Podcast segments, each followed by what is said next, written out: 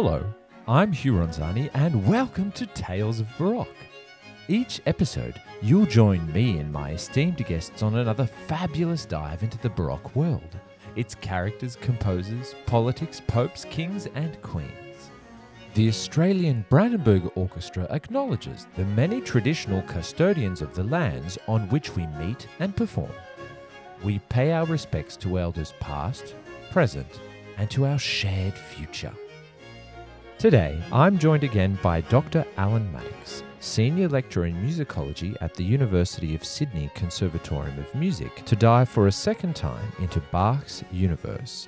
Ahead of violinist Jonas Zschenderlein's much awaited live debut, we're going to talk about Bach's life story, how it all began, his education, and how some of the Brandenburg musicians work with manuscripts to bring this music to you. So, wherever you are, sit back, relax, and join Alan and I for this Tales of Baroque. Hello, Alan. Thank you for joining me today. And may I just say how privileged I feel to be getting a second chance to dive into Johann Sebastian Bach's musical universe with you. Isn't that uh, just a great thing to be able to do um, Bach really twice in one year? But uh, luckily, we're never likely to run out of things to talk about in relation to Bach because uh, he's such an interesting character as well as uh, so much wonderful music. And indeed, following two cancellations already, young violinist Jonas Zschenderlein is finally going to be able to make his live concert debut in Australia. And Paul Dyer's personal tribute to Bach will come to fruition. Yay! Finally. yeah, it's one of those things that's really um, been put off, off so much by COVID over all of this time. It's wonderful to see this finally coming off. So let's refresh our ears and hear Jonas Zschenderlein performing with the Australian Brandenburg Orchestra in the digital premiere of Bach's Universe. This is the opening allegro from the violin concerto in E major.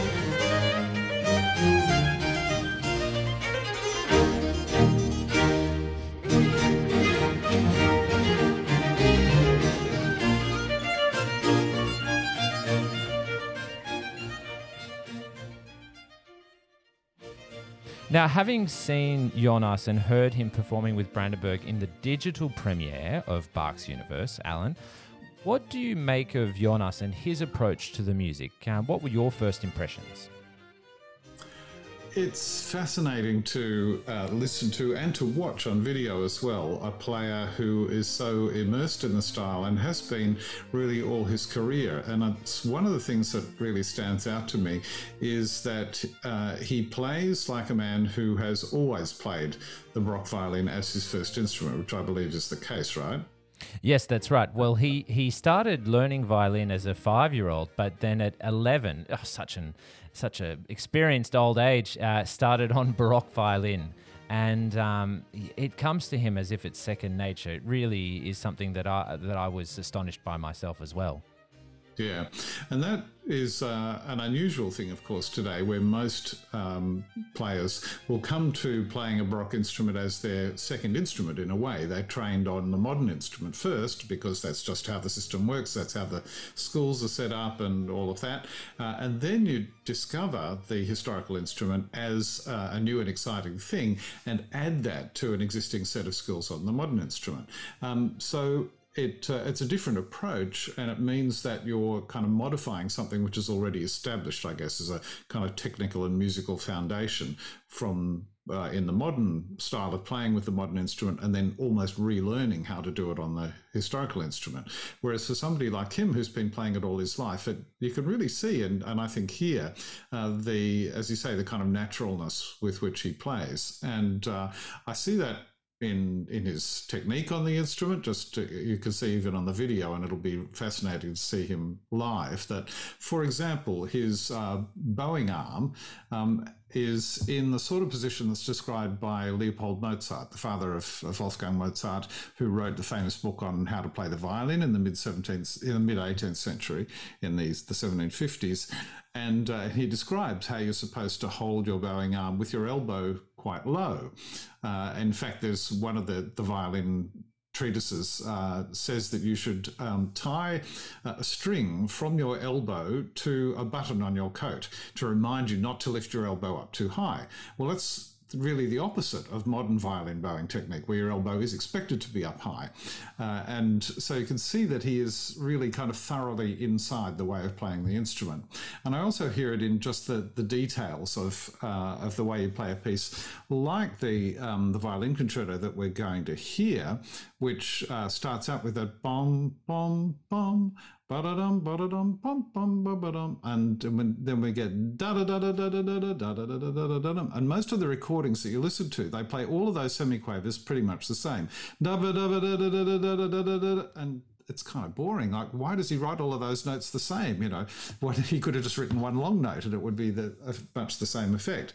But for somebody who's immersed in the style, as of course all the players of the orchestra are as well, you you understand that they're not all the same, you know, and you, and you can play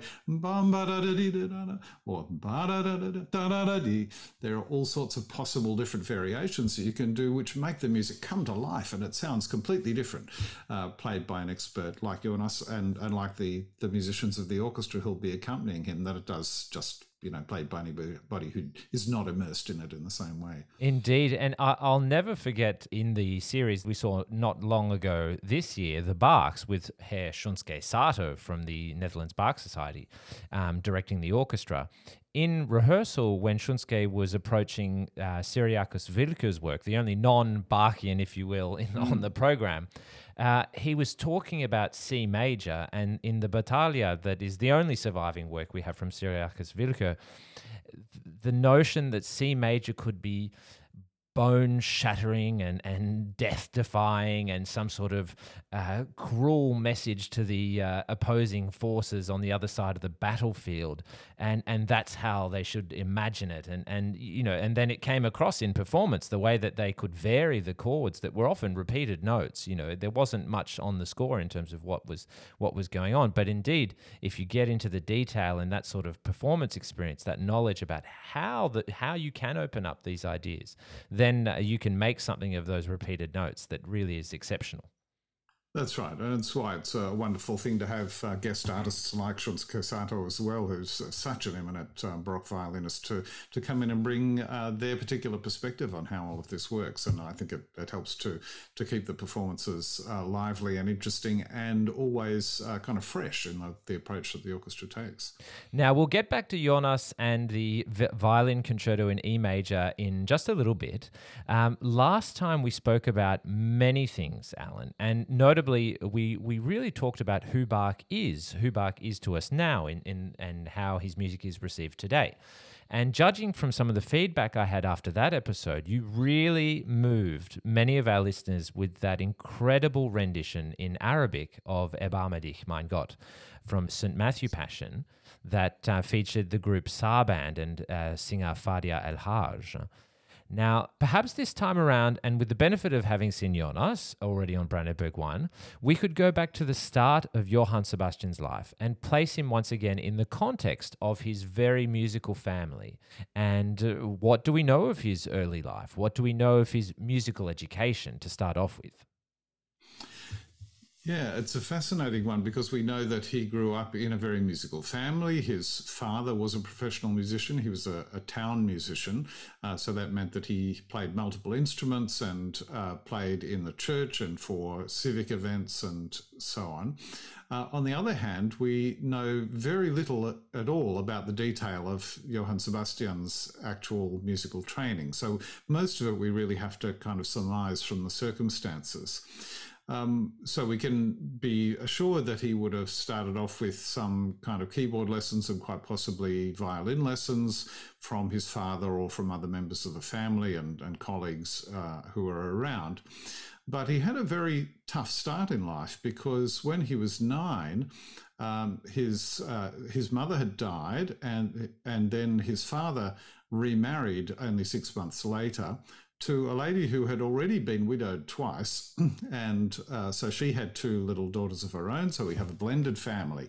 Okay, hopefully things are going to settle down here. But no, three months after they're married, Bach's father, Ambrosius Bach, died as well. So this poor lady is left with uh, a whole family of his children that she's responsible for, plus two of her own little daughters, no visible means of support. And uh, so she had to apply to the town for some kind of a pension, but she got only what she was owed because of her husband's uh, prior service.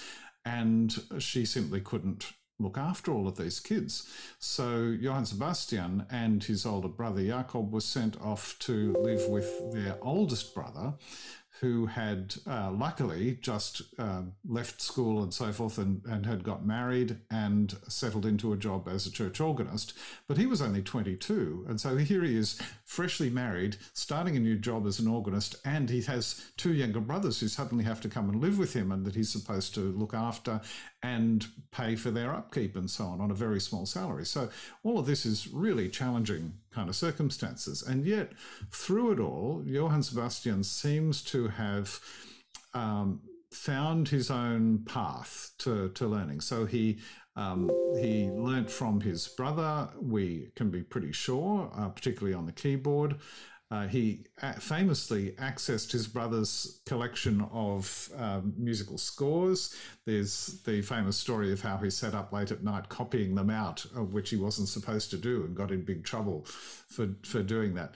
Um, it's not because they were in some way uh, secret or forbidden to him because he wasn't supposed to learn that music or anything like that. Probably the reason was that musicians circulated music between themselves in kind of closed networks. And so if his older brother had got some of this music on the understanding that it was to go no further, that it was kind of confidential and to be shared only with the people who were in the network, then the idea that his little brother at the age of nine is sitting there late at night copy, making illegal copies of, or at least unauthorized copies of all of this music uh, might have been a bit of a shock. So anyway, he's he's uh, doing everything he can to get hold of unfamiliar music and to learn how to play it, but also the act of copying it out is a crucial element in his development because at this time, if you wanted to get to understand a piece, one of the ways of understanding the compositional process was to physically copy it out on a new piece of paper. The act of doing that, of writing down all of the notes again,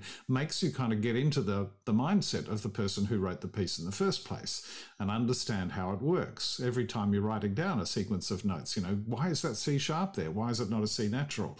Oh, I see. It's because he's heading in this direction. He's going to modulate towards D. Or, oh, and why is he doing that there and not, you know, four bars earlier? And and so on. So you can see his little mind is ticking over, and he's a very smart guy, right? He did very well at school, um, rose up through the ranks despite having to miss a lot of school when he was ill and his when his parents died and, and all of this.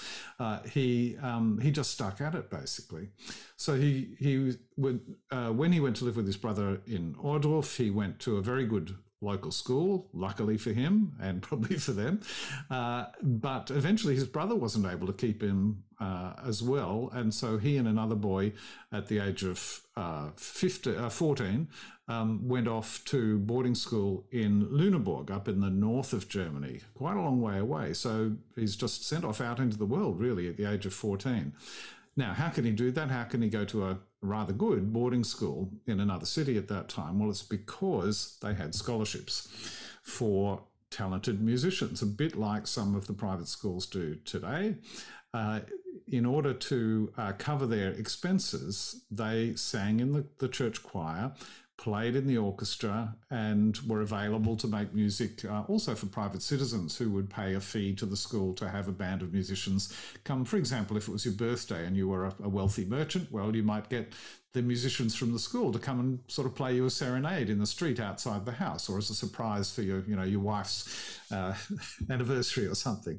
Um, so there's that kind of, of opportunity that allows him to learn so much and to get a, a really solid musical training uh, by the time he is in his mid-teens. I believe you're quite right that some of that still goes on in private schools uh, today. Uh, these sorts of special events for for important guests and um, members of the community, and and it's it's a fantastic way also, um, as you were you were saying, for the young musicians t- to learn the craft, to learn all about what it what it means to be on stage, to be in front of an audience, and and it can be extremely daunting. Um, I remember as a younger um, singer in being there in with nothing uh, in your hands in front of a large group of people having to sing this music. And uh, and Bach, of course, uh, must have excelled because um, the, I mean the rest is history, as they say. Yeah, that's right, and uh, it's still that kind of you know training is is excellent um, preparation for professional musicians. And the I guess the the nearest equivalent we have to it today is the cathedral schools. So, for example, you know St Andrew's uh, St Andrew's Cathedral, St Mary's Cathedral in Sydney have schools attached to them, and the kids in those uh, who are in the choirs of those schools sing in church week in and week out, and that means that they are learning a whole lot of new repertoire all the time. They have to be able to get up every Sunday and sometimes on other occasions as well when there's a special you know, a feast day or whatever, um, to uh, be ready to perform at the drop of a hat, pretty much, and to learn a whole lot of new music in a short time. And so this is part of the training of, of not just Bach, but all of the kids who went through that system. It made them extremely um, flexible and uh, quick learners uh, and able to adapt to different styles of music and so forth. And so he picks that up um, along with you know all the other kids who were doing it as well. But clearly he was a standout uh, talent in doing that. Uh, so along the way, he's learning um, the keyboard in particular, for which he's now famous as an organist and harpsichordist and so on, but also the violin. He was a, an excellent violinist, and that probably goes to explain some of the excellent quality of the string writing that we have in this program, the the violin pieces, but also the the cello suites and so forth, because he really understood how the instruments worked. Do we know if Johann Sebastian was uh, given an instrument or, or had uh, any sort of tuition with his father Ambrosius, who was a violinist him, himself um, before Ambrosius's uh, passing? It's one of the, the sad things about uh, any kind of study of Bach, really, is that we have very little direct documentation. There are no letters or diaries or any of those things that would give us a very kind of personal insight into his life or his ideas. Um, we have to kind of glean a lot of this stuff by putting together just bits of information and building up a, a broad picture. So, in relation to his childhood, particularly his early childhood, we have pretty much nothing in terms of uh, specific information about things like his training and, and so on. So, all we have is uh, the fact that he was born into a musical family. He had relatives all around who were professional musicians. The organist of the church uh, in Eisenach, where he um, was a small child, was I think a cousin of his father's, who was also a fine composer. So amongst all of these people, um, there's no way you could grow up in a family like that without being well trained as a musician, and you would start young.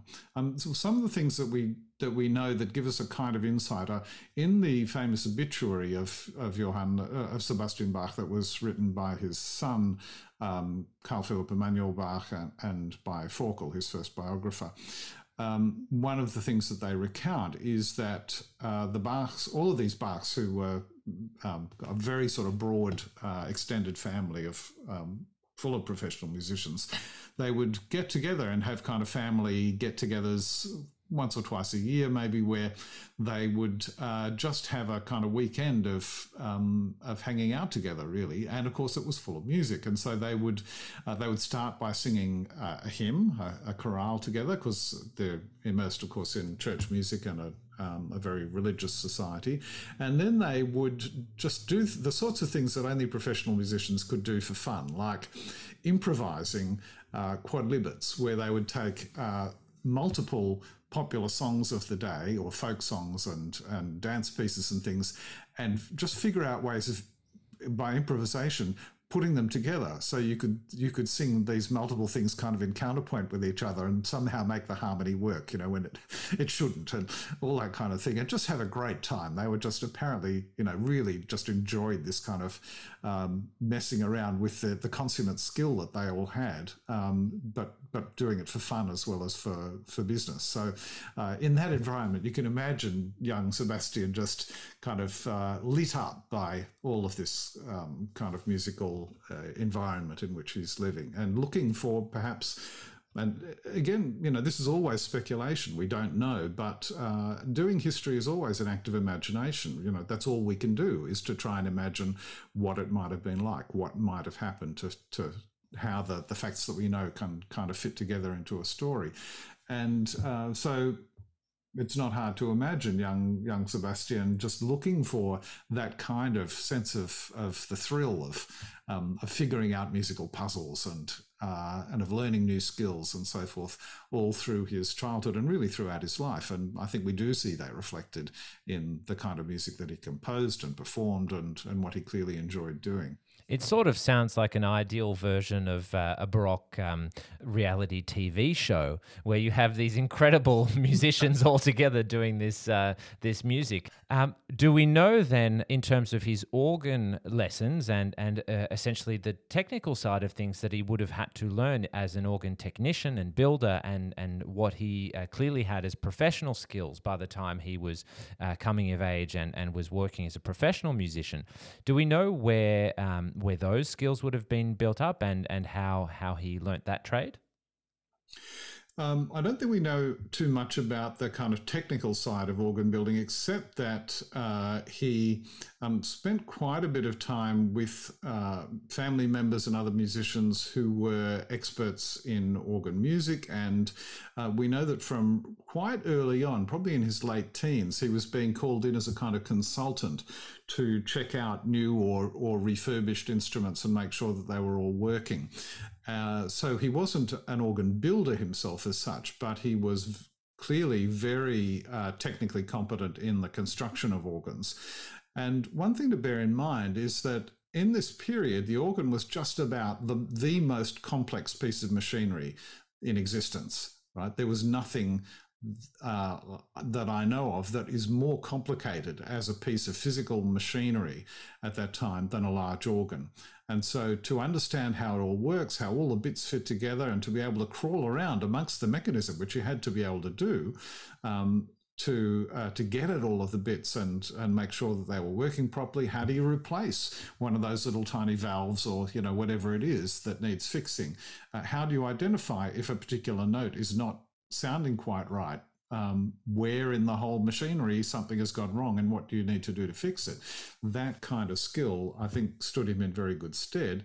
Uh, partly getting him him work, particularly early in his career as a consultant, but also just in uh, it's that that thing of being kind of immersed in not only the style of the music and so forth, but the physical technology of, of how you play it. Kind of like uh, we were talking about Jonas and, and being completely at home, or, or Yosuke Sako, or, or our, our own players being completely at home with the technology of the Baroque violin, for example. Well, Bach grows up thoroughly immersed in the technology of the organ, mm. and uh, I think we hear that also in, in, the kinds of pieces he composed that uh, drew on all the different kinds of, of things that organs could do. And at what point then, um, in terms of the violin and uh, and cello repertoire, actually as well, that remains essential learning for Western instrumentalists even today? At what point does does this music appear in um, Bach's output? Um, maybe maybe we can skip ahead to to to when that yeah. might be. Well. One of the things that uh, becomes more and more obvious the more closely you look at Bach's output is that, and, and it makes perfect sense when you think about it, that the kinds of pieces he composed, uh, which are all quite variable, like um, the all the church cantatas, uh, then so that they're kind of different categories, right? We have things like the church cantatas, but on the other hand, we have the um, the cello suites and the violins um, partitas and um, and uh, lots of organ music and so on. And they were not all written uh, kind of evenly spread across his career. They come from particular points in his career when it was his job to do that particular kind of music. And so most of the uh, instrumental music, and particularly those pieces we've been talking about and the violin concertos and so forth, all come from a period uh, in the sort of early part of his career when he was actually not a church musician but a court musician.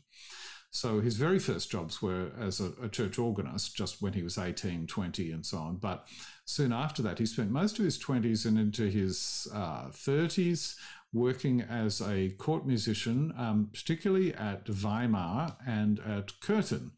Uh, both of which were small principalities, but they had rulers who were very uh, um, sophisticated, uh, aristocratic men who loved music and were willing to spend their scarce resources on getting the best musicians. And so Bach really uh, thrived in that kind of environment. And so it's for those two courts where we think most of the um, instrumental music was composed. And so uh, he seems to have spent time in Köthen in 1720 putting together the fair copies of the cello suites and the violin uh, sonatas and partitas, which may have been written over a period leading up to that. We don't actually know for sure when they were composed, and likewise the Brandenburg concertos come from the same period. Uh, very few of these pieces have really specific dates on them, but we can kind of piece together where they fit. So, one of the interesting questions about that is for something like the cello suites, for example, they they're not entirely unique, but they're very uncommon in the repertoire to have pieces like this. First of all, for the cello rather than for the bass viol, which had continued to be in use for particularly for this kind of solo music up to this time. So uh, writing something for a cello solo was still pretty unusual, but to write it for a solo without any accompaniment, without any continuo part, uh, is very unusual. A couple of people had done that before, but they were fairly straightforward, unsophisticated kinds of pieces compared to what Bach produces. And so he writes these six big suites of, you know, series of, of large movements, technically challenging music. Where does it come from? Who was it for? Why was it composed? Um, we don't actually know for sure. So we again we have to kind of speculate based on the context.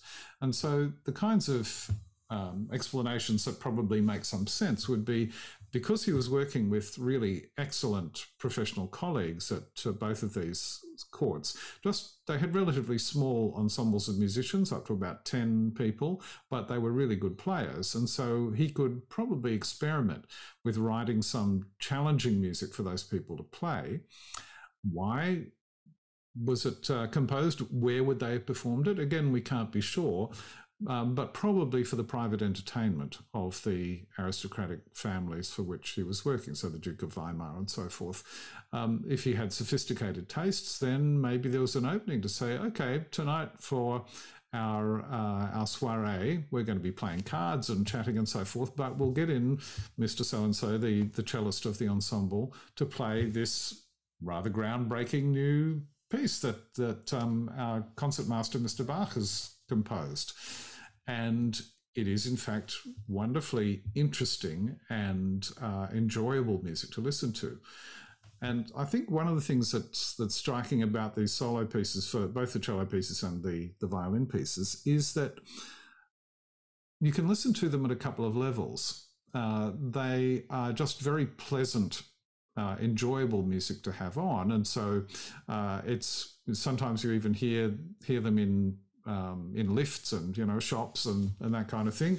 It can be just nice to have on in the background. In fact, um, my mobile phone came with uh, the first movement of the G uh, G major cello suite as one of the options for your um, you know wake up call in the uh, when you set the alarm, and I used it for for years as my uh, alarm clock sound. Um, and but that's not really listening to J.S. Bach in the way that uh, you know we'd probably aspire to do. So when you listen to it more closely, you start to realize how much is going on in the layering of this music. And the clever thing, of course, with these pieces is that even though it's possible to play more than one note at a time on the cello or the violin by playing two strings at once, for example. And occasionally he does that. Essentially, these are pieces just for a single line. And so you can play them, and people do, on, say, the tenor saxophone or the, the um, bassoon or whatever. And essentially, you still get the same piece.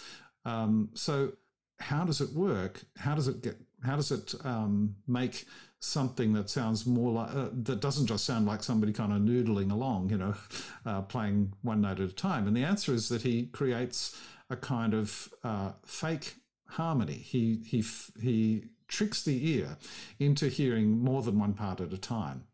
And on string instruments, that's uh, they're really well adapted to do that because by leaping across different strings, you can go from high to low uh, and medium uh, very quickly. And so uh, he can do that in such a way that it tricks the ear into hearing up to two, three, even four parts uh, at the same time, even though only one note is being played at a time. Perhaps you could explain how that works more specifically uh, for those who don't really understand or know how stringed instrument works. With the cello, for example, how, why is it that, that, that, that that's possible? I, there are four strings on the cello, correct? And, and so how are they distributed? Yeah, there are there are four. Um, occasionally there were five, and we think that um, one of the cello suites was in fact written for a five-string instrument because it works beautifully if you have the extra string, and it's really hard if you don't. So, uh, but uh, yeah, essentially four strings on on all of our standard string family instruments: the cello, uh, the viola, and the violin, and the double bass. Um, and so uh, when you're drawing the bow across the string, of course, the, the challenge is mostly when you're learning, say, the violin as a, as a little kid, is to get the angle of the bow right so that you're only touching one string at a time. Otherwise, you just have constant kind of cacophony of different sounds clashing with each other. Um, but you, uh, once you've mastered that, then you go up the scale by crossing from one string to the next. So you start say on the, the, the, G string, the bottom string on the violin, you go up the, the first few steps of the scale, and then you cross over onto the D string to go up higher. And then you cross onto the A string and then onto the E string. And so that way you can go all the way up the scale. Um, and when you want to play a more complex melody, then you're jumping back and forth essentially across the different strings. So if you uh, if a composer writes in the notes in such a way that you're constantly jumping back and forth, then it almost sounds like there's a different tune being played on each of those strings. Uh, and so we can actually imagine our, we, our, our ear reconstructs a sort of um, imaginary harmony of all of those different notes, uh, each playing their own melody at the same time, so that we get what feels like uh, almost a whole orchestra playing, or a, uh, or a, a, piano or something playing chords, when in fact it's just one note being played at a time. The the way to make sense of it really is just to play us uh, to play an example and listen to to how it works. Mm. Well, I've got a wonderful example for us, and she certainly doesn't have any problems with um, muddling up her strings on her cello. Lucia Swarts, uh, here, we're going to hear her performing the Prelude, the most well known movement out of all of the suites for solo cello. The Prelude from Suite Number One in G Major, BWV 1007, from her album called Six Suites for Violoncello Solo. Uh, and that was released by Challenge Classics in 2019. Now, just uh, before you put it on, Hugh, I'll just suggest uh, for listeners listening to this, um, listen out for uh, the way that it starts on a low note, and that lays down the bass line. So that's like the the sort of the, the double bass or the bass guitar in your, your band, and then it leaps up through an arpeggio. It just goes straight up towards the top notes, and so each of those notes uh, that you hear in that opening uh, line, just the first sort of four notes. Um, each of those sounds like it then continues with its own melody. And so listen out for the way that it creates that illusion of harmony.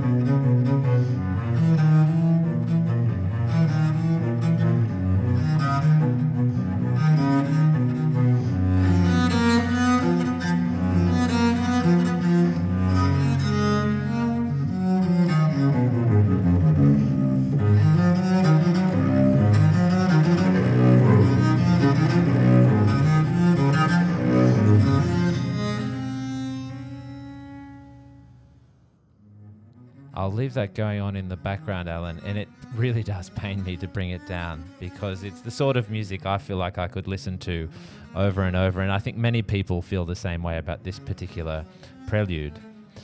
In terms of what we're hearing, then I can I can get that sense uh, that you've described of the the lower part, the bass part, being there as a uh, sort of edifying harmonic uh, staple and then you have the melody above it, and uh, it's very clearly multiple voices working at the at the same time.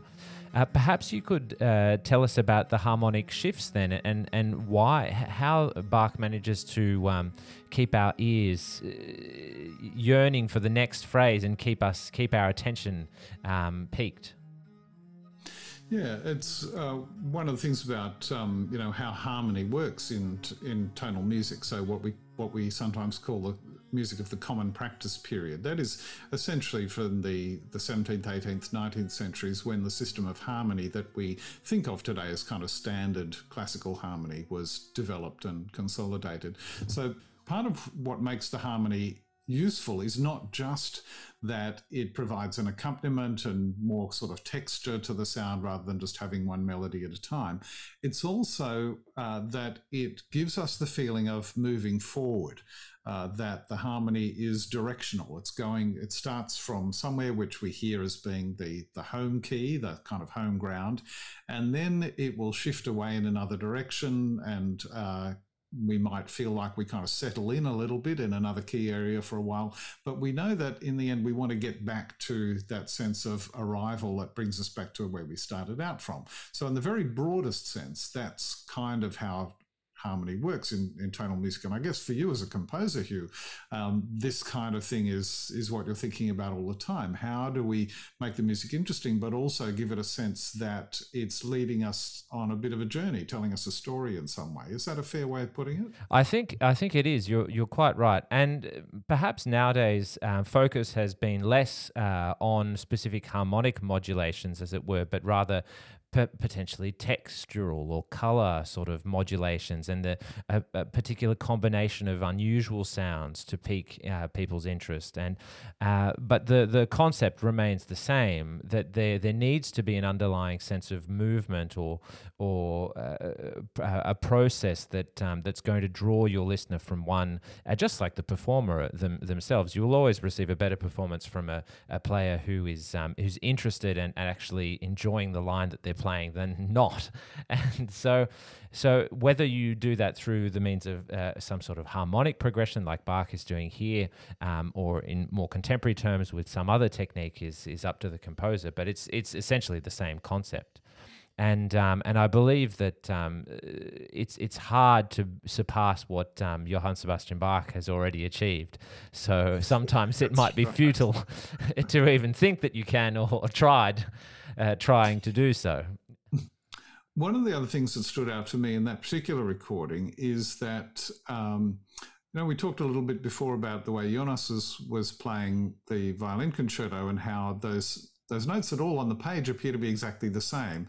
Uh, a, a, smart and sensitive and musical player will actually make them all a little bit different. It's not like you can just play the notes straight off the page and the piece will sound the way it's supposed to sound. You actually, it's only a kind of a broad blueprint, really, for what the sound of the music is supposed to be. And so in that recording of the cello suites, um, you may have noticed uh, listening to it that uh, although all of those notes are written out at basically the same length, it goes da da dee da dee da dee da da da dee da dee da dee da da dee da dee da dee da dee da, and it just continues like that all the way through. And if you play it like that, it gets kind of dull. But she didn't. So she differentiated the different voices that are built into that texture by holding the bass notes a little bit longer. So instead of just diva diva diva diva, it's dam ba di da di da di da dam ba da da di da da da, and mm. emphasis on different notes at different points and little just micro delays or moving forward of individual notes while the pulse goes on slowly and steadily and predictably in the background, all of that creates that kind of sense of, of a really nuanced and sophisticated and interesting performance that keeps us keeps our ears glued to it. You know, mm. you can never completely uh, just sit back and uh, and let it wash over you. I mean, you can, but you know, if you listen in more closely, there's always something going on. Mm. And that, that notion of pulse as well as a driving factor is a very important one, and one that Bach uh, exploits, um, you know, obviously expertly. It's um, it's it's almost like he has an innate sense of rhythm across all of the voices, and how how regularly changes are required so as to keep the ear um, attentive and pleased um, is is masterful and um, keeps yeah. keeps and, keeps us all there one of the things we do know about Bach's influences is that uh, it was during this period when he was uh, at Weimar and then, then at Köthen that he first was exposed to the music of Vivaldi. And this had a really profound effect on him. In fact, so much so that uh, in the, the obituary, um, Emanuel Bach wrote that it was uh, the music of Vivaldi that taught my father to think musically. Whoa encountering Vivaldi's music taught Bach how to think musically. Wow that's a big statement, right? And interesting that it was Bach's son who said that too, not just some other kind of commentator. So uh, what happened was that uh, he, um, his patron, had gone off and doing the grand tour and came back and brought with him a whole lot of printed music bought from Amsterdam, which is where a big centre of music publishing, and amongst it was the Vivaldi L'Estro Armonico concertos. Um, and so Bach again uh, copies them out. He makes arrangements of them for the keyboard, uh, which was probably useful for the, the court, but also allows him to get his head around it, to get inside how this music works. And it's from that period on that in his uh, instrumental works, particularly like the violin concertos, we hear the same sorts of structures, the same sorts of rhythmic drive and the harmonic drive that is such a feature of Vivaldi's music, that sense that it sort of draws you along irresistibly um, on this kind of exciting journey. That comes into Bach's music more and more. And in fact, we see it not only in the instrumental music, but even in the vocal music. So there are, and in the organ music, you know, there are some of the organ preludes and fugues, which are affect the, so there's a famous A minor um, prelude and fugue in which the fugue, even though it's a, it's a, a perfectly um, structured and works perfectly as a piece of counterpoint, it's actually organized like a violin concerto. I mean, it's astonishing how he does that. Mm. And in, hmm. in some of the uh, church cantatas, they start with a big choral movement accompanied by orchestra and so forth. And this is uh, so, for example, um, Wachet auf uns uh, die Stimme, the uh, Advent cantata, and um, there are several others of, of that kind, uh, where it's just a setting of a, a, hymn tune in the first movement. You think, well, what can you do with that? You just write some harmony to accompany the hymn tune, right? No. Bach turns it into a, a kind of concerto movement, which has got all of the sort of harmonic structures and the, the rhythmic drive and the manipulation of, of melodies and so forth that you get in a Vivaldi violin concerto concerto. And so this is part of what makes Bach so interesting and so so clever in his composing that he puts together all of these different influences in ways that, that make the music layered. So there's always something different that you can hear going on in it. It's almost like he, although he never traveled there, um, was able to imbue all of the Vivaldian uh, music from the Ospedale della Pietà and the concertos and various other pieces that would have been played there in his own practice. And it, it's like magic, as you say, you know, how he manages or, or the, the obviously the the the result uh, just clearly speaks for itself. And um, what would have been easy um, in terms of just fulfilling a job to write a, some sort of easy harmony to follow a, a, a hymn tune um, is is never the sort of a solution that Herr Bach would uh, would have come up with. It's not, you know, no, no, no, no. Let's let's see what we can really make of this and yeah. um, whether it be it's counterpoint like or he, yeah. He looks at every composing challenge and goes, uh, yeah, how could we make this more complicated? Yes, yeah, yeah. how can I add more layers to this? How can I introduce um, some more, you know, technique into to what I'm doing? But it's always technique in the service of a, a musical outcome. And so, uh, what you say is a good point about the, you know, that sense that there's this Italian influence, and there certainly is coming not only from Vivaldi but from other Italian music that he encountered, um, including Italian opera. Um, there's a big influence of that on the church cantatas, the style of, of arias and so forth that he writes for those. Um, but also, there's a substantial influence of French music, which we're going to hear in the uh, orchestral suite that's on the, this program. Um, and that came probably uh, partly from from just scores that he was able to get hold of and to play himself and so on, um, but also because when he was at school in Lüneburg, as we were saying, as a teenager. Um, one of the, the useful things about that was that uh, it was close to associated with the court of the Duke of Celle, uh, who was a German nobleman but was very keen on all things French, and he maintained a French orchestra, and so for, with actual French musicians playing French music, and when they uh, were in town in Lüneburg, they quite likely borrowed some of the musicians from the school. So it may be that Bach even got to play with some of those uh, professional French musicians as a young man, and certainly to hear them uh, playing real French music in the real French style. And so all of that kind of goes into the mix and he's able to draw on all of these different sources. And we know that German musicians were keen on doing this, particularly through the, the early and middle part of the 18th century. Telemann talked about it a lot, about and and Quantz and, and other writers. Um, about how the Germans saw themselves as having their own kind of native tradition, but also of taking the best of all of the other uh, major European styles, particularly the French and Italian, and uh, and kind of getting the best of all possible worlds by by drawing on the best aspects of all of those styles and melding them into something uh, which they could call the the mixed style. Mixed style, yes, and the mixed style obviously it, it has been a feature of several Brandenburg concerts and was earlier this year the um, the feature of the regional tour Baroque Fusions, which um, mm. featured several uh, works by Telemann, uh, including a Polish dance, a, fo- a, sort of folk tune that um, that he'd picked up while he was in there for a, in Poland for a brief uh, uh, period. But we're not here to talk about Telemann. Uh, as interesting as as, as, as he is, let's save that for another another time. In fact, I, I, want us to um, to listen one more time to the Vivaldian uh, nature of the violin concerto in E major. So let's return to that wonderful recording on Brandenburg One um, by Jonas and the Australian Brandenburg Orchestra, but this time the Adagio, the middle movement and um, see what we can't find in it um, as Italian influences go.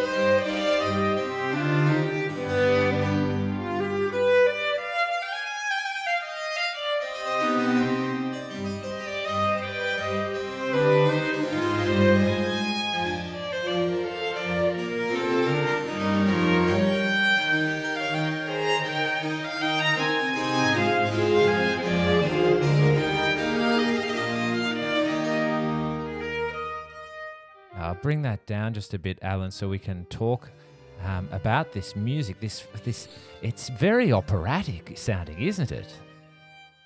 Well, in a way it is, though to me, this particular movement is actually one of the less lyrical ones of that style. Um, it's one of the things that really stands out with a lot of Vivaldi's slow movements. So I think a thing that, that Bach probably did pick up, um, that we talk mostly about what he does with the fast movements and how that's based on Vivaldi's famous ritornello form structure.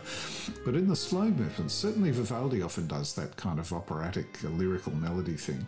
Here I think we're getting a little bit of a mixture. It's um, uh, it's sort of mysterious and uh, with that that kind of um, uh, slow moving heavy kind of bass line that sets the whole thing up.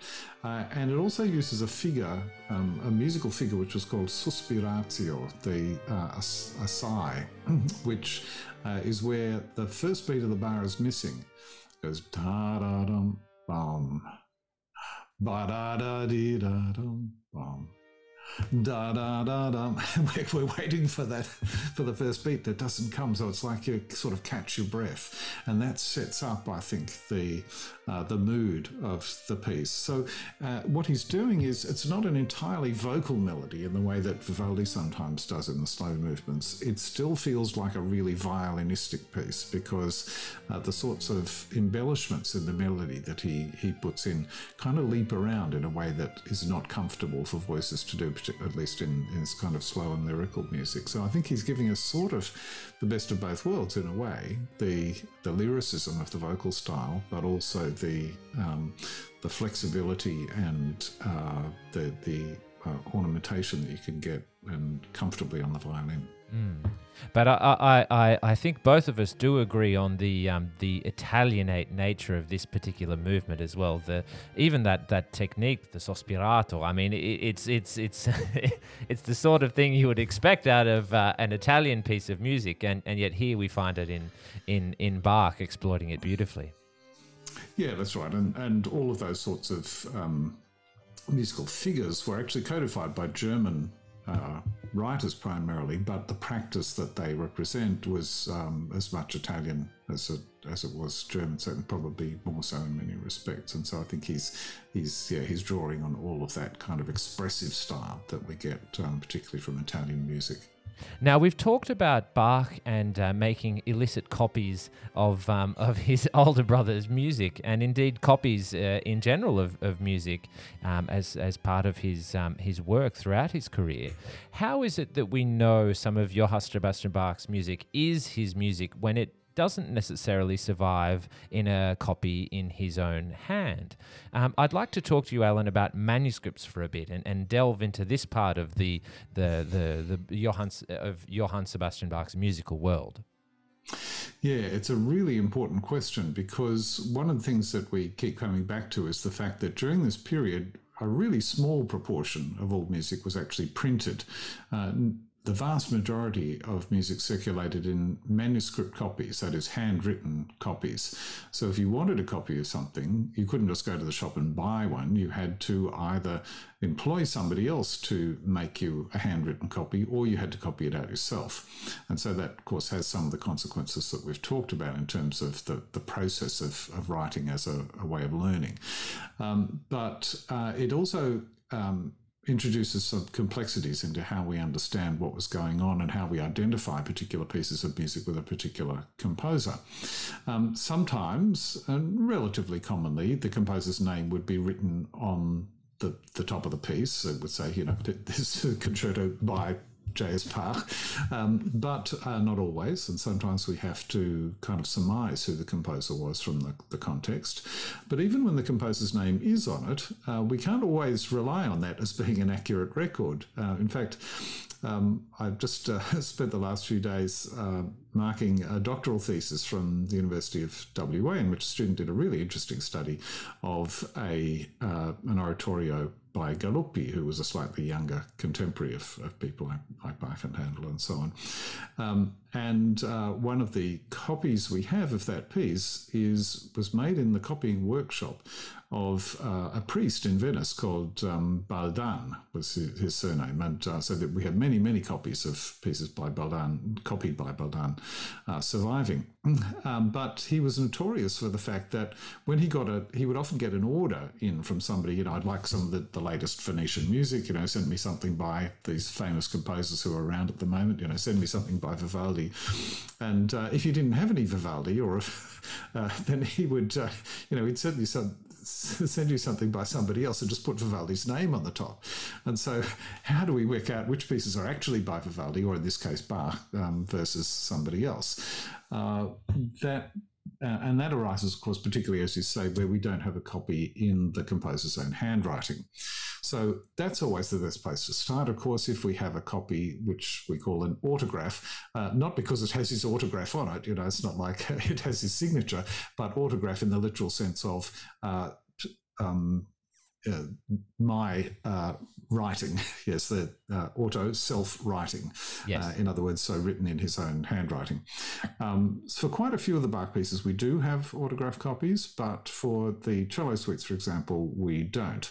We have four manuscript copies made in the 18th century, two of them uh, during Bach's lifetime and two from later in the century. And so between those four, none of them in his own handwriting, we have to work out which uh, are the ones that best represent what he actually composed in the first instance, or possibly went back and, and edited or changed um, uh, in his own work. And having previously spoken with Anthea Cottee um, on um, on the program uh, about exactly that problem as to as a cellist what slurring to uh, adhere to or not, mm. or you know the sorts of ornamentation that might be appropriate, and and um, and the way that certain lines could be um, could be played. Uh, that that potential there for um, Uh, essentially in, there are inconsistencies between these manuscript copies and then having to as a performer make the decision as to how they prefer or that how they perceive this this music. It's a very it's a fascinating topic it is, and uh, um, the the issue of the slurring in the cello suites is particularly famous and intractable problem. And I must, I should acknowledge here that just about everything I know about this comes from the work of, um, of my uh, friend and colleague Zoltan Szabo, whose um, PhD I had the great pleasure of work of supervising when when he was working on this. He's a very fine cellist himself, and formerly the um, the principal cello of the Opera and Ballet Orchestra, um, and then went on to do a PhD on the Bach cello suites and looked at exactly this problem of uh, how do we deal with these manuscripts and figure out what on earth Bach actually originally wrote. Um, because all of the four manuscripts disagree with each other at various points. And uh, so, one of the puzzles with in all of these situations where we have multiple copies of something is to figure out how they related to each other. Was one of them copied from one of the other ones, um, or were they both? Uh, if you have two um, similar ones, were they was one copied from the other, or were they both copied from a different example, or were they each copied from yet another lost example, which might go back to the original one? Was there one original one, or were they possibly more than one version that um, that Bach may have written himself, and which were copied at different times? And uh, and that's exactly the sort of thing that we have arising with the cello suites, because the two contemporary copies, that is contemporary to Bach, that we have uh, in the hand of his second wife, Anna Magdalena, is one of them, and that's usually taken to be the the kind of most authoritative one because it, it looks like it's the closest to him. It was made by his wife and presumably under his supervision. The other one was by uh, a another local musician, Johann Peter Kellner, who was an organist and composer, and um, I think at one stage a student of Bach's. Uh, who seems to have borrowed quite a few of Bach's scores from time to time and made copies of them himself uh, in a similar way to, to what we were talking about before of composers circulating music amongst themselves. Um, and but his version is distinctly different in some respects from Anna Magdalena's one, but not only for the cello suites, but for the uh, violin partitas and um, and sonatas, which he he copied. Uh, and where they disagree with each other, how do we work out is one of them correct and the other not, or are they just two bo- both possible versions? I mean, in many cases, there are just simple mistakes. You know, you're playing through it and go, "Oh, that can't be right. That that note is obviously just in the wrong place." Um, and so, having another copy that you can compare it to usually solves that problem because you can say, "Oh, okay, this other person has got the correct version clearly because that works and this one doesn't." Um, but there are also instances where uh, the one version will be more complicated than the other. It will have more double stopping, for example, where you have to play on two or even three strings at once, uh, or a more um, elaborately ornamented cadence or something. And so, is that because that's what Bach intended and somebody else made a copy and they took out the hard bits? Or was it that he wrote the simpler version and somebody else uh, wrote in what they would like to do as the, the more uh, advanced version um, because they because they were a very good player, or you know, all of these sorts of problems arise. And I think um, you get down to a point where you're talking about um, mistakes as a, as a copying mistake versus mistakes as a, a simple lack of knowledge. Um, someone who's a cellist who would obviously recognize a particular mistake for being an impossible note on the cello or whatever it might be um, would immediately recognize that mistake and then be able to correct it, um, whether or not they were copying from a you know a, a particular manuscript or, or, or not um, because of the knowledge that they already have, the performing knowledge and the practical knowledge of the instrument. Um, and so, yeah, I can imagine that uh, debates would go long into the night uh, with regard to uh, with regard to this sort of thing.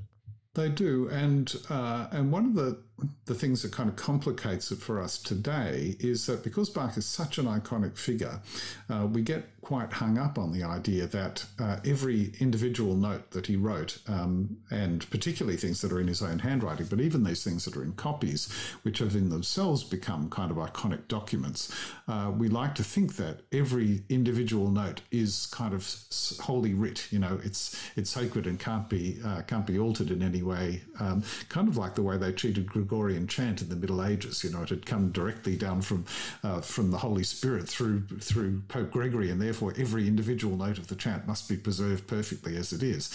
Um, and uh, so we we sometimes treat the music of uh, the iconic figures like like Bach and Mozart and Beethoven and so forth as if they are um, unalterable uh, iconic documents in themselves. Um, and that means that uh, when we do come across a mistake that needs to be fixed, either that the, the answer tends to be one of two things. Either the editor who's doing the addition of the music just silently fixes the mistake and kind of pretends it wasn't there, uh, or uh, they or they leave it in, and people dutifully learn and play the wrong note, um, which you sometimes hear in some you know even famous recordings of particular pieces.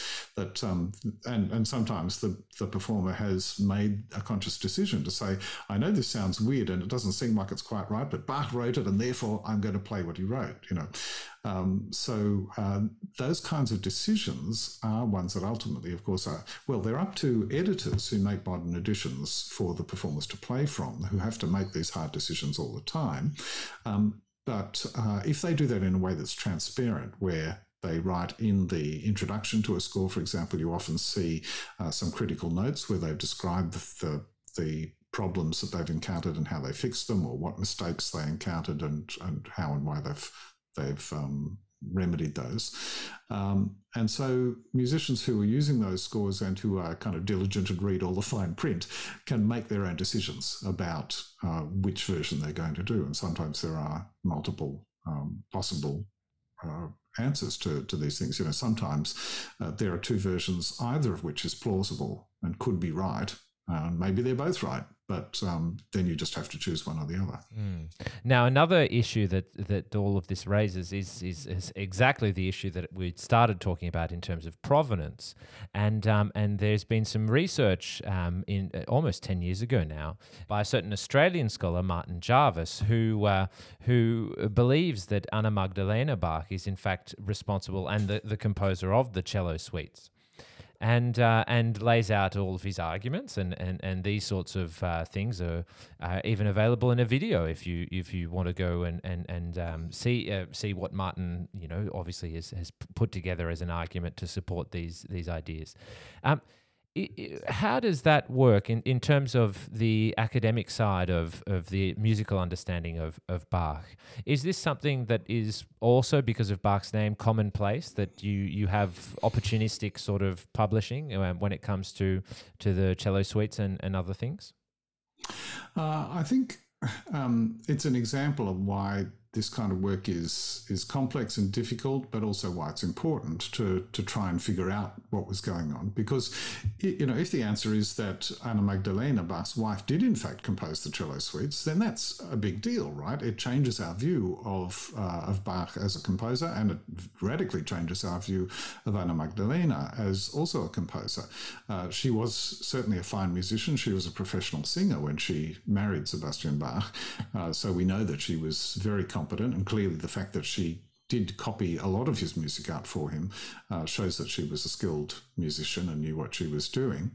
Um, so uh, this the idea that she actually composed rather than merely copied the the cello suites. Yes, with, this was quite a a, um, a, a big issue. A, a, sort of it made quite a splash about ten years ago when um, when um, Martin Jarvis published the, the book in which he made the claim.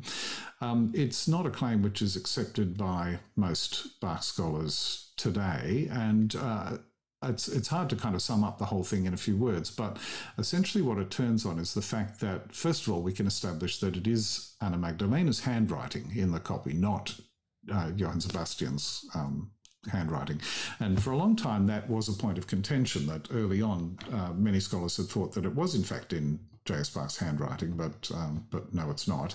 Uh, her handwriting is similar to his, but it's clearly not his his writing. So okay, it's in her handwriting, and um, perhaps the, the key point is that on the cover page, it says uh, in French, written by Mrs. Bach, composed by Mr. Bach.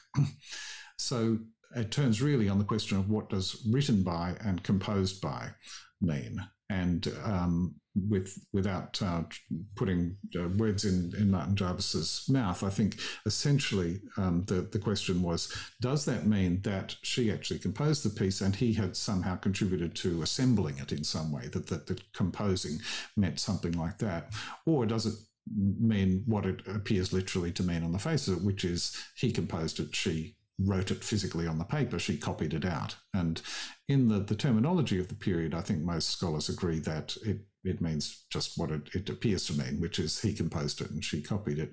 Um, and uh, if she if she had composed it, of course, it's an attractive idea to us now because uh, it would be really interesting to know that a female musician, you know, had written such an iconic piece, which is so well known now and, and so important in the repertoire and so forth. And uh, because we have from this period relatively few female composers. And the reason for that is not, of course, because they were less talented or anything, but because there were very few opportunities for women to work as professional musicians other than opera singers. And so they didn't have the opportunity for the same kind of education and specifically the kind of musical education that was open to, uh, to boys. And so we have exceptions, but they're relatively rare. So if we had another exception and it was Bach's wife, wow, that would be fantastic. And so um, uh, I would love to believe it was true in a way, but I think the evidence, uh, as I read it and as most scholars read it, doesn't in the end support that. And even as Shunsuke Sato, during the Bachs, in his addresses to the audience, um, we have other problems that arise with uh, with Wilhelm Friedemann, who actually tried to pawn off some of his father's music as his own at certain points in his career. So it really the the accounts and the the hand and in which certain things were composed and the the use of a title page or or writing your name above a piece of work, it, it gets extremely complicated. And um, and of course we can't go back in a time machine and verify exactly what went on. Um, but but we we do have certain tools at our disp- disposal that you've you've already mentioned. Um, how does, uh, in terms of uh, then the the academic understanding of, of these rather foreign and distant concepts to many, how does then the context uh, surrounding the composition of, of, of that work, in terms of when we know that the the work must have been produced, fit into the equation? Is that an important element in understanding um, provenance? Uh, yeah, it certainly can be. And um, conversely, uh, the more we can find out about things like who copied a score and that kind of thing, uh, and even what kind of paper it's written on, will often tell us important things about when it was composed. Uh, so one of the uh, really interesting aspects of um, the the kind of nerdier parts of the, the work that I do and, and, my colleagues do, it can be looking at the paper type uh, on which something is copied. So um, many listeners will know that uh, paper often has a watermark, and pa- paper made in the 18th century almost always has a watermark because it was made by hand and part of the, the, the technology, part of the process of making the paper was that it was um, made from uh, kind of pulp, um, which was spread out on a wire screen, kind of like a, a fly wire sort of mesh. Um, and into that was woven a pattern, which then imprinted itself into the body of the paper. And it meant it was uh, a kind of branding exercise for the maker of the paper so they could differentiate first of all, their own product so that it couldn't be passed off as someone else's product, and also the, the different quality of products that they had would have different kind of marks in them. So those watermarks we can trace then to often to individual paper makers, and we can trace where that particular brand of paper or that that batch uh, would have been available for sale. And so, if we can place the composer in a place where he might have bought the music, that, that paper or had it supplied by somebody else, uh, then that will uh, can often help us to identify uh, where and when a particular piece was composed. And this is uh, particularly famously the case for Mozart, who moved around a lot. And uh, there was a, a, whole book. Um, I mean, this is a really nerdy kind of a book in a way, but there's a, a wonderful book by Alan Tyson on the paper types of Mozart's manuscript music. And uh, because you know he spent time in France and in Italy, and uh, he was in Salzburg and in Vienna and so on, and there were different kinds of paper available in those different places. And sometimes we can work out uh, where for example, he, sometimes it was he had a spare bit of, of, paper left over from somewhere else and wrote something down on it, but then it goes into another piece and we can sort of see when maybe a, a movement was composed earlier and then later added into a different piece or substituted for a different one and so on and so on. And so some of that um, also helps us in studies of, of with other composers it's fascinating to think that um, that modern technology and paper trails, literally paper trails, are sometimes what leads us to these um, un- uncovering this information about when certain music and wh- from where certain music came. And of course, uh, paper and, and what's written on the paper is only half the story when it comes to music because we have to have an orchestra and we have to have musicians playing it to be able to appreciate it. And in this program, we have one of the finest works Bach ever produced for an orchestra the Orchestral Suite Number Three in D major, BWV 1068. Now, uh, what do you have to say about this this masterpiece, Alan? I mean, I, I don't think there are enough superlatives. yeah, it's one of um, of several, of course, of these these large orchestral suites that, that Bach wrote. Again, we don't know exactly for what occasions they were composed, but they appear to have been put together uh, in Leipzig and towards the end of his life, and probably for the sorts of public events where there was a, a visit from a major dignitary coming to the town, and so they put on a, a large concert to celebrate the event. Um, and this kind of piece, which was a very celebratory, very um, kind of outgoing, possibly even outdoor style, uh, was uh, useful. One of the things that stands out about it is it's in these kinds of pieces, these overture suites, where we really hear the French influence on Bach's music, because this is the kind of music that was associated with the French court, and in particular the court of Louis XIV, uh, who famously maintained uh, he was a dancer and a, and a musician himself, and uh, he had the spectacular um, court around him at Versailles, which was infused with music and dance all the time. And so this very kind of monumental, um, majestic style of music that was developed for the French court, caught on, was then spread around the rest of Europe. not so much in Italy, but certainly in Germany and, and England and so forth. They really took up this uh, grand style. And so it's exactly the, the kind of music you want when you're having a big public event and you really want to make a splash and announce something. Well, the, the way to do that is with a French overture. And it was the kind of music that was developed, first of all, as the overture to an opera or a ballet or um, other kind of large theatrical sort of work. Uh, and probably the origin of it was because it was the music that played while the king actually entered the room. Um, you wouldn't uh, uh, have the king sitting there waiting for the music to start. Uh, instead, you would start the music, and the king would make his entrance into the theatre while this grand music was playing. That's what we think was probably going on. Um, and so it's kind of entrance music that announces something really important and spectacular. And the style that was developed originally by Jean Baptiste Lully uh, in France uh, to do that was instantly recognizable all over the rest of Europe for the next 50 years as being a French overture. Uh, and it was the sort of go to style of music um, which uh, announced something um, something spectacular. And I must say, over the last week or so, my family and I have been rewatching the wonderful TV series of um, Jane Austen's Pride and Prejudice, uh, which was made, I think, in 1995 or so, um, with uh, Colin Firth and, and so on. And uh, just beautifully done. And it really struck me that every time they have uh, a scene where you see one of those grand English houses uh, that appears, you know, when she goes and first casts, sets eyes on Pemberley, Mr. Darcy's grand house in Derbyshire, the music that uh, Carl Davis composed for it, which is all very cleverly in the style of the period, um, but he introduces a French overture uh, feel, and we get this palm but-um, but-um, but-ah. It's that French overture rhythm that immediately says grand. This is a grand house. This is where somebody important and rich lives. Uh, and it comes from the 17th century in France. Incredible. And uh, so, for listeners, I'm going to put on a recording by uh, the Freiburger Baroque Orchestra, recorded by the label Harmonia Mundi, um, on their album, which is a brilliant album, um, including all four orchestral suites, simply titled Bach Orchestral Suites. It's almost like a joke in the, in, in the sense that, just like Bach, they're giving the title just as, as a very deliberate title, exactly what it is. It's an orchestral suite, so this is just Bach Orchestral Suites. Um, but uh, the the music, I think, speaks for itself, and um, this is the opening overture from the Suite Number Three in D major.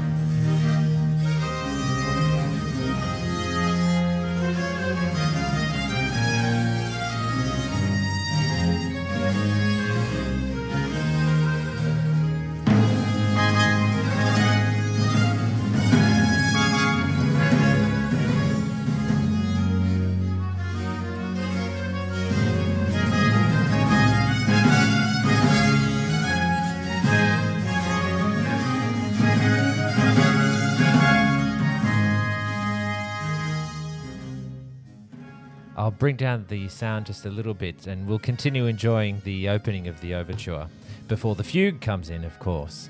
Now, Alan, this music is is really uh, it's exactly what you've described. It's so grand, and and and uh, the um, the instrumentation I think lends to that feeling. Tell us about the instruments used here. Yeah, that's exactly right. And the thing that really stands out, of course, is the trumpets. Uh, trumpets and drums is the uh, kind of signature sound of this kind of very grand music.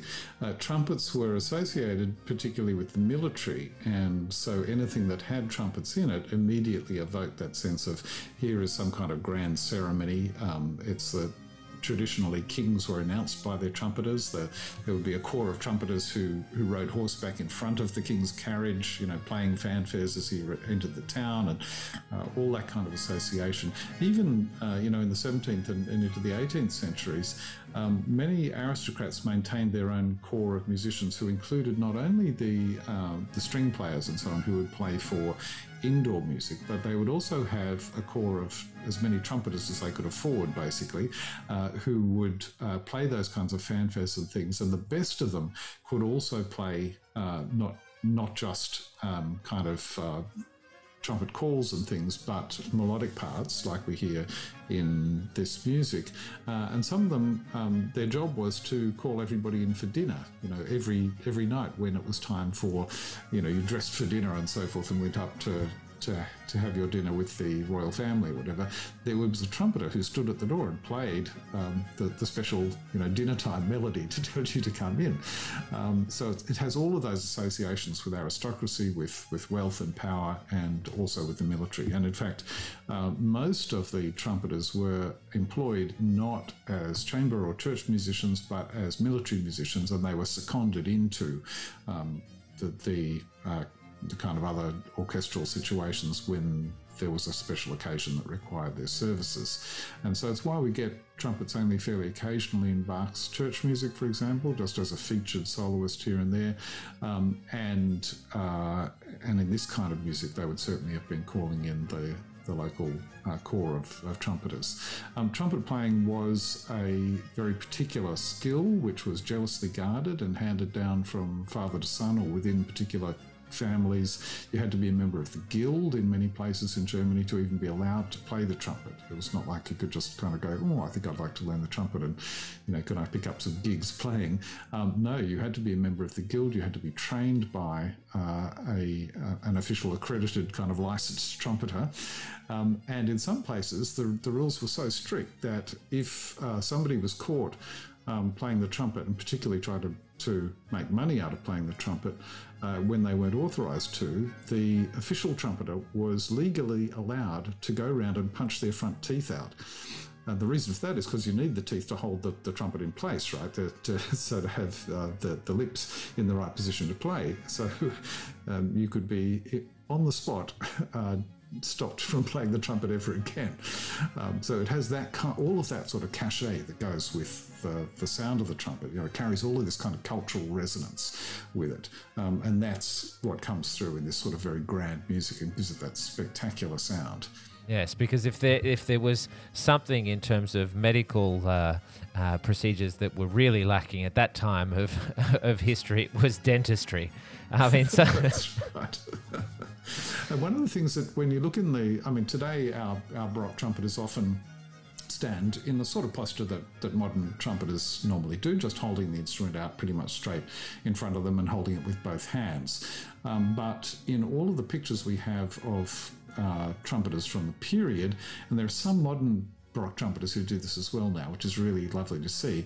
They stand with their hand, uh, so they have uh, in the right hand holding the trumpet, and often holding it up at a steep angle, sort of above themselves, almost like those those photos of Dizzy Gillespie, you know, the, the jazz trumpeter, uh, with his trumpet pointing up at a steep angle, um, and the other hand is on their hip, so that what you get is this sort of very uh, um, elegant posture uh, of these military men standing bolt upright with the hand on the one hip.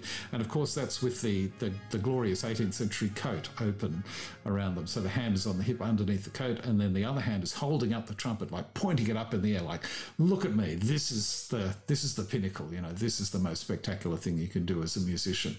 Uh, they were the most highly paid amongst many of the musicians. So all of that. Uh, um, gives it the sound, but also the look of, of this kind of spectacular um, special occasion music. And the other thing that goes with it is that the timpani, the drums, go with the trumpets because they were part of the same military corps. They played the fanfares and things. And often we don't have a written out part for the, the drums, but that was because the drummers were trained in their own guild with the secret knowledge of all of the patterns that drummers had to play. And so they mostly improvised, or they just knew the uh, how it went. Um, and uh, so very often there were there were timpani played when there was no written out part for it. It's quite unusual, in fact, to have a written out part for the drums. But whenever the trumpets were there, nearly always you had the drums with them, which adds to this uh, the kind of confrontingly exciting sound of mm. that music. And I've spoken with um, our principal uh, timpanist and percussionist uh, Brian Nixon about exactly that, and mm. uh, whether or not there's some secret guild that still exists. Because I don't really understand how he translates the music that he has in front of him. Is usually just a full score into the parts that he plays. Um, but um, but it sadly won't be Brian um, performing uh, trumpet. We'll have a wonderful musician in, in, his stead for this upcoming series, Chiron Meller, that um, I'm really looking forward to meeting for the first time. Now, in terms of first times and, and finally getting to see Jonas on the stage live for the first time, Alan, what are you most looking forward to as we walk into the concert hall for Bach's universe? Gee, it's hard to pick, isn't it? There's, you know, so many things on this program that, uh, and it's interesting, you know, so much of it is kind of familiar music in a way. Um, that uh, it's coming back to old friends in some respects. Uh, but then um, let me pick a, a couple of things. I, I, really like to, love to hear the cello suites live, and we don't get to hear that very often at all. Um, piece we haven't talked about is Concerto for Three Violins in D major, reconstructed from a, a later arrangement that Bach made for harpsichords, and uh, that's really exciting to, to hear that with the three violins. Um, but perhaps above all, I think it's that that orchestral suite, the, the thrill of seeing that, you know, and hearing that um, live in uh, in Angel Place um, with the the uh, trumpets and drums is something that's hard to go past. Yes, I know uh, because I spoke to her just the other day that Leanne Sullivan and her colleagues Alexandra Bieri and Richard Fomison are really looking forward to this um, this program. It's such a special treat. That's right. Having yeah, having specialist baroque trumpeters who can really go to town on this stuff uh, is so exciting. And and yeah, I'm sure for them this is kind of the pinnacle of, of what they get to do on the instrument. Uh, that plus a, a, few of the you know you get to play the trumpet shall sound from Messiah by by Handel and a few other things that have spectacular solos. Uh, the Bach's second Brandenburg Concerto, almost unplayably difficult on the, on the trumpet. But in these these big pieces that have the particularly the sort of choir of three trumpets together the sound is so spectacular. It must be so satisfying, I imagine, for those those players to play it together as a sort of trumpet corps. You get a bit of a sense of what it was like for those military guys who spent their whole careers playing fanfares and things, and really playing as an ensemble unit. You know, the the really good ones. It must have been so uh, so exciting to do because they specialised in high, middle, and low parts, and uh, so the harmony that you get when you put those together is just uh, something that was really special to to those instruments. It's not, not quite the same in, in any other um, instrumental grouping of the time. Well, thank you as always, Alan, for joining me. And I, I can't wait to hear this uh, music live with you at the City Recital Hall. But uh, of course, the opening concerts are going to be in the Melbourne Recital Centre, and, um, and Sydney Siders are just going to have to wait that little bit longer before they get to see Jonas live on stage. Uh, uh, well, I'm yes, I'm not going to get down to Melbourne, I'm afraid, so I'm going to have to uh, to hang out for for um, the the second outing. But hopefully, by by that time, uh, it'll be so ingrained in all of the players, having given it a couple of, of outings first, that we might get an even more spectacular performance. oh, you can you can definitely count on that. Thank you, Alan. Thanks, you. Lovely to talk with you again. If you've enjoyed this podcast today consider making a donation in support of the Brandenburg by visiting our website www.brandenburg.com.au. Thank you for this very important role you play as part of the Brandenburg family. And thank you for joining us. This has been Tales of Baroque with Dr. Alan Maddox, Senior Lecturer in Musicology of the University of Sydney Conservatorium of Music, and your host, Hugh from the Australian Brandenburg Orchestra.